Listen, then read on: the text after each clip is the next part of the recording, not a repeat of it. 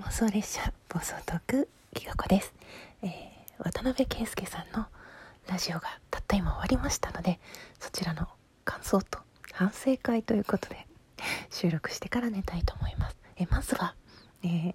ライブであのメールを読まれたいからネタを一緒に考えてくれって言ってえー、やった時に案をいっぱい出してくださった皆様ありがとうございました。とダイレクトメールでね送ってくださった方もどうもありがとうございました。皆様の意見を参考にしてあと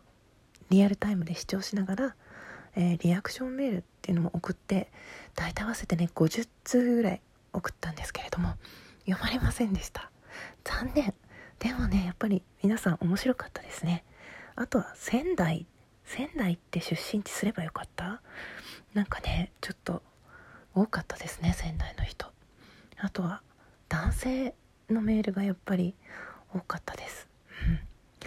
あ、下ネタってところまでいかなかったと思うけどうん。やっぱそっち寄りの話が多かったですね。いや非常に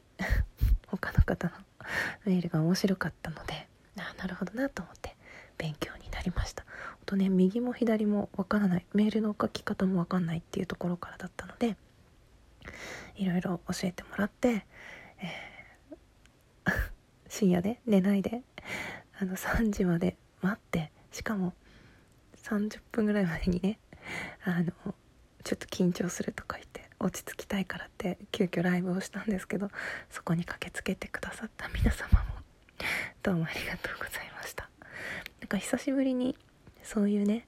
あの推しの人がいるんだよっていうのを応援してもらって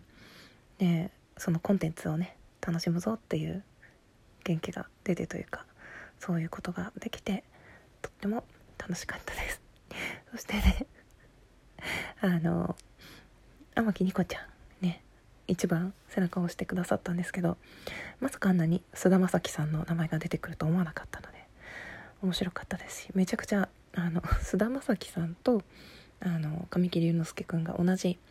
93年生まれということでその2人に勝てるものをメールで募集しますってことだったんでめちゃくちゃメールで菅田将暉さんっていう字を打ちました。今日が人生で一番菅田将暉と打った日かもしれない。ま基本コピペだったんですけど最初の方は。いやなかなかね面白かったです。はい。こんな長いねラジオだったんだけどあっという間でした。というわけで、えー、やっとというかちょっとねこれで一息ついたなという感じで。こんなに同じメールアドレスにメールを送りつけたこともなかったので。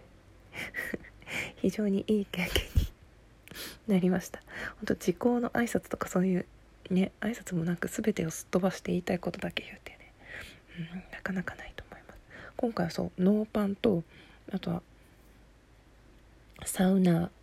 の話が多かったです。サウナはあのサウナに入るのにいろいろ